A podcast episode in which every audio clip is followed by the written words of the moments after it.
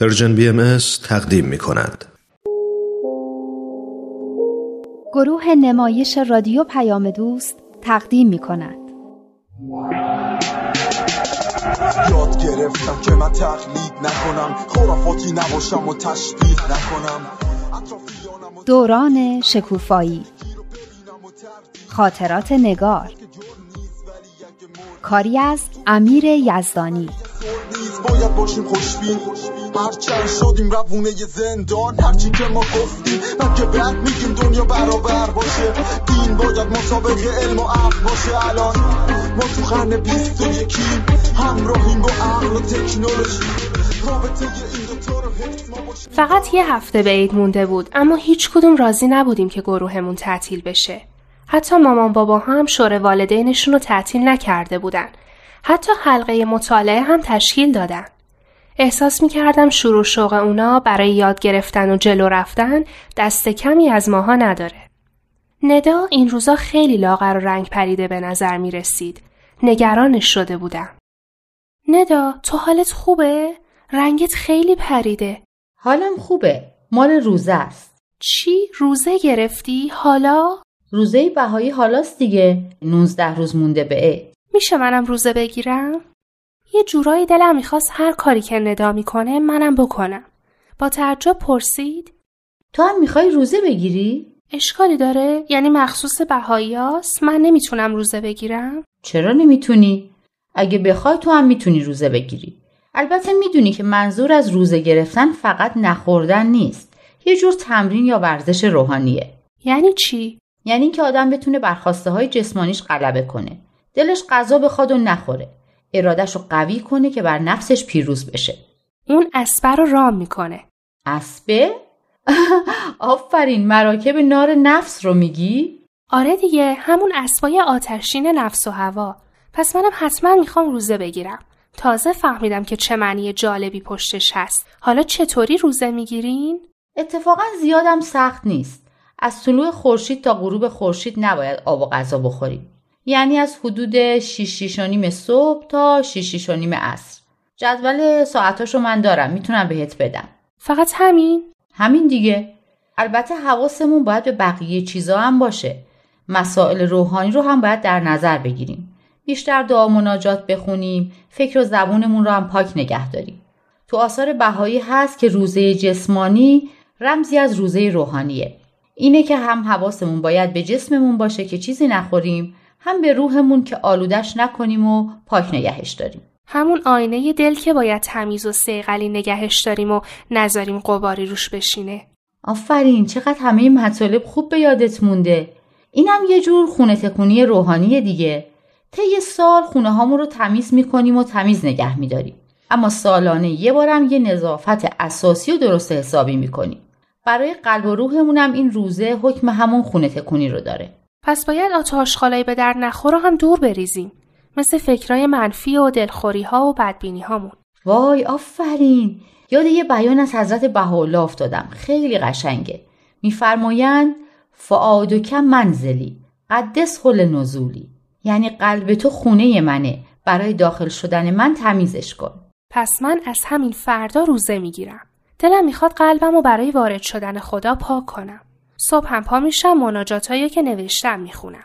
فقط دفترم پیش بچه هاست. باید ازشون بگیرم. البته اگه بدن. هی دست به دستش می‌کنن. نمی‌دونم الان پیش کیه. من یه کتاب مناجات دارم بهت میدم. ندا رفت و از میون کتاباش یه کتاب کوچیک اما با قطر زیاد و اوورد و به من داد. اینو یه بار که مناجات بلند رو از حفظ خوندم مامان بابام بهم به دادن. خیلی برام عزیزه. اونم میدم به تو. چون تو هم خیلی برام عزیزی. حس غریبی داشتم. انگار خواهر گم شده رو پیدا کرده باشم. البته با سمانه و رکسانه و مریم هم حقیقتا مثل خواهر بودیم. اما ندا برام جور دیگه ای بود. یه خواهر بزرگتر بود. یه جور دیگه دوستش داشتم. نمیفهمیدم چرا. اما اشک همینطوری از چشم سرازیر شده بود. بی اختیار بلند شدم و بغلش کردم. ندام داشت آروم آروم اشک میریخت. نگار جون خیلی خوشحالم که دوستی مثل تو دارم. دوستی با تو یه موهبت برای من نمی‌تونستم حرف بزنم اما فکر کنم احتیاجی هم به حرف زدن نبود برای منم دوستی با ندا یه محبت بزرگ بود. اصلا نمی‌تونستم فکر کنم که بدون ندا زندگیم چطور میگذشت و اون سالو چطور میگذروندم و تموم می‌کردم. فردا صبحش وقتی بلند شدم تا قبل از خوردن سحری مناجات بخونم برای ندام دعا کردم و بعدش برای مریم و سمانه و رکسانه و رادانم دعا خوندم. بعدش برای مامان بابام و سهراب و امیر. بعدش هم یاد نوجوانم افتادم برای سپنتا و ماهگل و ریحانم دعا کردم. بعدم برای ایران، بعدم برای همه مردم دنیا. چه حس خوبی داشت که تو اون دمدمای صبح توی یه خونه کوچیک توی تهران نشسته باشی و برای همه مردم دنیا دعا کنی.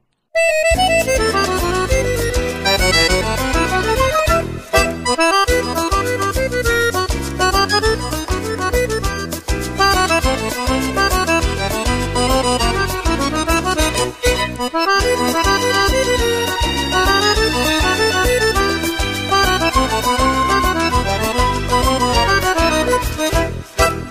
به نفس نفس افتاده بود و همه مشغول بدو بدوهای آخر سال بودن. را که می‌شد مامان و بابا با پلاستیک های مختلف خرید از مرغ و گوشت و برنج گرفته تا آجیل و سنجد و جوراب و پودر لباسشویی و صابون و گلدون از راه می رسیدن و ما می دویدیم و پلاستیک ها رو می گرفتیم و می آوردیم تا مامان بگه باید با اونا چیکار کنیم. اون شب مامان باباها حلقه مطالعه داشتن. مامان یادت هست شب باید برین خونه رکسانا اینا؟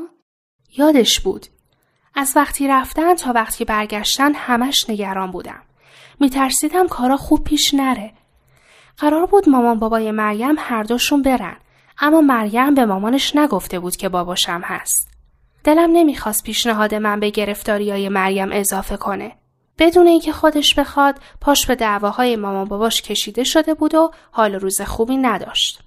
ساعت حدود ده و نیم بود که مامان و بابا برگشتن. خیلی خوشحال و سرحال به نظر می رسیدن.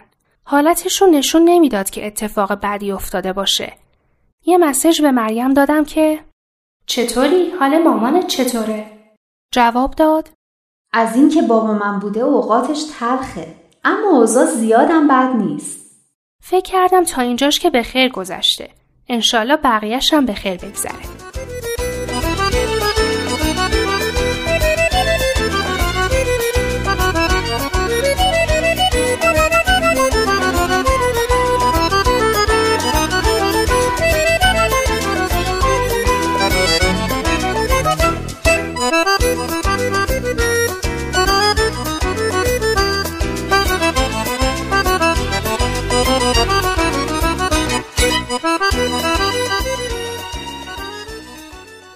بچه این آخرین جمعمون قبل از عیده. جمع بعدیمون میره تا بعد از سیزده. چرا تو عید جمعمون رو نداشته باشیم؟ برای اینکه نمیشه. یا مهمون داریم یا باید بریم مهمونی. ما که شاید مسافرت هم بریم. یعنی اگه مسافر نداشته باشیم. شاید عمم از شیراز بیان. یعنی تا بعد از سیزده همدیگه رو نمی‌بینی؟ دید و بازدید هم که می‌تونیم بریم. من که هر روز میام خونه یه کدومتون عید دیدنی. شیرینی و آجیلا رو آماده کنیم. منم میام. بیا با هم بریم. اگه همه بخوام بیان خونه کی بریم؟ خونه نداینا قدمتون سر چشم. ما که مسافرت نمیریم. من خونم. این عیدم خیلی خوبه ها. به خصوص این دید و بازدیدش. آره شروع خیلی شاد خوبیه برای سال جدید. من میگم بیاین فکر کنیم که در سال جدید می‌خوایم چی کار کنیم. برنامهمون چیه؟ من که دلم می‌خواد یه گروه نوجوانان داشته باشم. همین که امتحانا تموم بشه گروه هم تشکیل میدم با یکی دو نفرم صحبت کردم که دوست دارن بیان. منم همینطور اما من سر کارم می‌خوام برم. می‌خوام برم پیش دایم کار یاد بگیرم. چه جالب. شماها چطور از رو سر امتحانای آخر سال پریدین؟ خب امتحانا رو که میدیم تموم میشه. اما من می‌خوام به بچه ها کمک کنم همشون درسا رو پاس کنن. بهشون قول دادم. قول تو که فایده ای نداره. خودشونم باید بخوان درس بخونن. تو که نمی‌تونی جای اونا درس بخونی. تو می‌خوای چیکار کنی رکسانا؟ منم می‌خوام یه کلاس اطفال داشته باشم. با راشین و این دخترمه مریم. یکی دو تا بچه دیگه هم هستن. من سر کله زدم با بچه ها رو بیشتر از نوجوانا دوست دارم. مامانم میگه رکسانا خیلی حوصله بچه ها رو داره. راست میگه. اما قبلش باید بیام پیشت. اون کتابی که گفتی درباره کلاسای اطفاله رو با هم بخونیم. اون که حتما یه دوستی دارم بعد از عید همین کلاس رو برای مربیای اطفال داره. تا خواست تشکیل بده خبرت می‌کنه نگار تو چی؟ تو که گروه نوجوانان تو داری تو دیگه چه آرزویی داری؟ بچه ها نخندینا مگه می‌خوای چیز خندهداری بگی؟ نه اما شاید به نظرتون مسخره بیاد. اصلا شاید بهتر باشه نگم. میگی یا بیایم به زور از زیر زبونت بکشیم بیرون. من می‌خوام یه دفترچه برای خودم بخرم و هر شب توش بنویسم که اون روز چه کارهای خوب یا بدی کردم. بعدش چی؟ بنویسی که چی بشه؟ دیدی گاهی وقتا یه کاری می‌کنی بعد به خودت میگی اه بازم این کارو کردم؟ می‌خوام بنویسم تا یادم باشه دیگه اشتباهی رو تکرار نکنم. اول اشتباهامو می‌نویسم بعدم کارهای خوبی که کردم و بعدشم خودم رو تشویق می‌کنم که اون کار خوب و بهتر و بیشتر انجام بدم. خب این یه جور خودسازیه. جالبم هست. اون وقت چطوری خودتو تشویق می‌کنی؟ همین که آدم بدون چه کارهای خوبی کرده خوشحال میشه دیگه. به خودم میگم آفرین نگار جون امروز عالی بودی. کلی کار خوب کردی. من میگم از این برچسبای آفرین بخر. یا اصلا ستاره برای خودت ستاره بچسبون.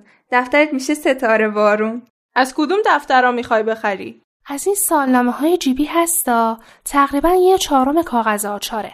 می‌تونم تو کیفم بذارم تا همه جا همرام باشه. اگه فکر تازه ای چیزی داشتم یا چیز جالبی یاد گرفتم هم می‌تونم توش بنویسم. فکر نمی کنی برای این همه کار کوچیک باشه؟ نه اگه لازم شد ریستر می نویسم عوضش راحت میشه همه جا بردش. خب فردا بیا از همین آقا رضا که سر کوچه مدرسه است بخریم. یه عالم سالنامه سال نو آورده. مگه تو هم می‌خوای بخری؟ پن نه پس برای چی دارم می‌پرسم؟ ما هم باید بخریم دیگه. ما چند تا خواهر به اضافه این برادر می‌خوایم رشد کنیم. نمی‌خوایم؟ این خیلی خوبه دیگه. از این برچسبای ستاره ای هم که تو میگی می‌خریم. من عاشق برچسب چسبوندنم. ندا نظر تو چیه؟ بریم بخریم. این کار واقعا فایده ای داره؟ اگه دوست دارین امتحانش کنین. به نظر من که فکر خوبیه. منم یه سالنامه می‌خرم. می‌دونین داشتم به یه بیان حضرت بهاءالله فکر می‌کردم که میفرمایند هر روز به حساب خودتون رسیدگی کنید قبل از اینکه به حساب شما رسیدگی بشه. یعنی قبل از اینکه عمر آدم تموم بشه و موقع حساب و کتاب بشه که از عمرمون چه استفاده ای کردیم یعنی تا هنوز عمری باقیه مرتب حساب و کتاب کنیم. چون هنوز وقت هست که کمیا و کاسیا رو جبران کنیم. چه قشنگ! اینو هم بگو اول دفترمون بنویسیم. اصلش به عربیه. کاملش اینه. میفرمایند یبن الوجود حاسب نفسک فی کل یوم من قبل ان تحاسب لان الموت یعتیک بغتتا و تقوم علی الحساب فی نفسک. ای بابا بابا داریم می خیلی خوب. رو وایت بورد می نویسم یبن الوجود.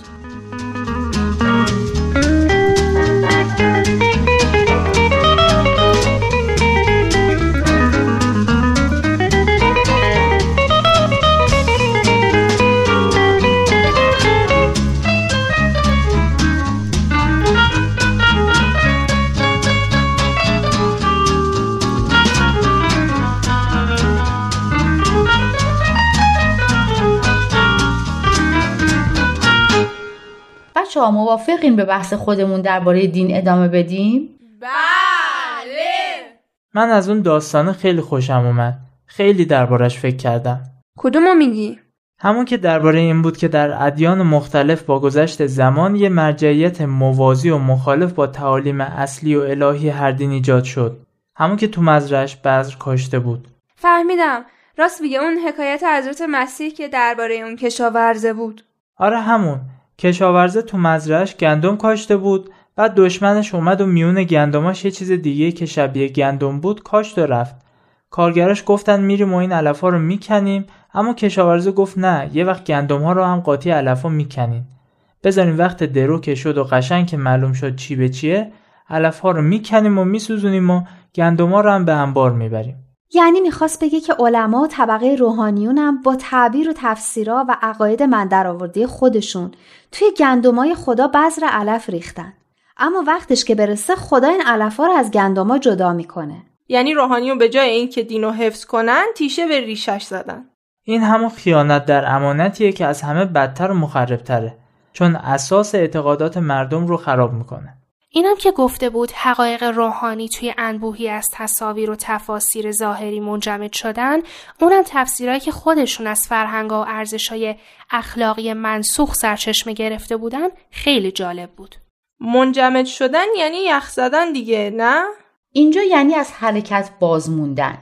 یعنی این تفاسیر ظاهری باعث شدن که اون حقایق از حرکت و پویایی باز بمونن. حقیقت چطور می‌تونه پویایی یا حرکت داشته باشه؟ من نمی‌فهمم. حقایق روحانی خیلی عمیقن و ما هر دفعه که دربارشون فکر می‌کنیم به علت علم و دانش و تجربیاتی که هر دفعه به دست آوردیم درک عمیقتری ازشون پیدا می‌کنیم. اما اگه یکی بیاد اونا رو فیکس و ثابت بکنه و بگه حقیقت همینه که من میگم و همش همینه راه رو بر درک و فهم عمیقتر اون میبنده. حقیقت رو منجمد می‌کنه. چند تا مثالم براش آورده. ایناهاش. مفاهیمی چون رستاخیز جسمانی، بهشتی آکنده از لذاعز نفسانی، تناسخ، خوارق عادات وحدت وجودی و نظایر آنها به رغم ارزشی که در مراحل اولیه تکامل ادراک بشری داشتند در عصری که کره زمین به معنی واقعی کلمه تبدیل به یک وطن شده و انسانها باید بیاموزند که خود را شهروند این وطن واحد بدانند دیوارهای جدایی و اختلاف بنا می کنند. یعنی می‌خواد بگه این حقایق روحانی تو همون مراحل اولیه درک بشر منجمد شدن. یعنی همون طبقه روحانی با تفسیرهای خودشون اینا رو توی همون درکای اولیه منجمد کردن و نذاشتن بشر همینطور که زمان میگذره و پیشرفت می‌کنه و درک و فهم بیشتری پیدا می‌کنه درباره اینا هم درک عمیقتری پیدا کنه. فهمیدم. در نتیجه این تفاصیل دیگه به درد دنیای امروز نمی‌خورن. چقدر جالب. من از این جملم خیلی خوشم اومد. شگفتانگیز ترین مشاهداتی که از این چشمانداز حاصل می شود وحدت هدف و اصولی است که به ویژه در سراسر تورات و انجیل و قرآن جاری است اگرچه تنین این وحدت را با آسانی می‌توان در آثار مقدسه سایر ادیان جهان نیز ملاحظه کرد آره میگه همان مطالب اساسی از بطن احکام، مواعظ، حکایات، استعارات و تعبیراتی که آنها را در بر گرفتند مکررن پدیدار میگردند. یعنی مطالب اساسی که پشت همه احکام و نصیحت ها و داستان ها و تشبیه ها و تعبیراشون هست یکیه. اساس همه دینا یکیه. آفرین دقیقا یکیش همین علت خلقت انسانه. انسان برای چی آفریده شده؟ اینجا بود. نوع انسان به عنوان وارث، امانتدار و محور جهان هستی به این منظور خلق شده است که خالق خود را بشناسد و به تحقق مقاصد او خدمت کند. اینجا میگن انسان بهترین کاری که می‌تونه بکنه عبادته. و عبادت هم یعنی تسلیم کامل و صمیمانه در مقابل خداوند و خدمت به اراده الهی. یعنی چی خدمت به اراده الهی؟ یعنی خودمون رو در اختیار اراده الهی قرار بدیم. در جهت اون حرکت کنیم. خداوند از تو چه چیز میطلبد غیر از اینکه انصاف را به جای آوری و رحمت را دوست بداری و در حضور خدای خیش با فروتنی سلوک نمایی؟ اینو میکا نبی گفته. آیا بقیه دینا چیز غیر از این میگن؟ اونام همین رو از بشر می‌خوان که خدای خودش رو بشناسه انصاف و رحمت و فروتنی داشته باشه. اینا از همون مطالب اساسیه که توی همه ادیان هست. من میگم بیاین اینم اول دفترامون بنویسیم که یادمون نره. هر روز حواسمون باشه که برای چی آفریده شدیم. فهمیدم. همه باهاش موافقی عالم انسانی رو وحدت بدیم. همه اصول دین ها رو هدف بدیم. با یه دنیای متحد طرف بشیم. همه حرفمون یکیه. حق یکیه. خدا بند بشناس و فرق تو با دینت اشکاف ببین عقل تو چی میگه؟ مهمین دین توی قلب تو بشینه.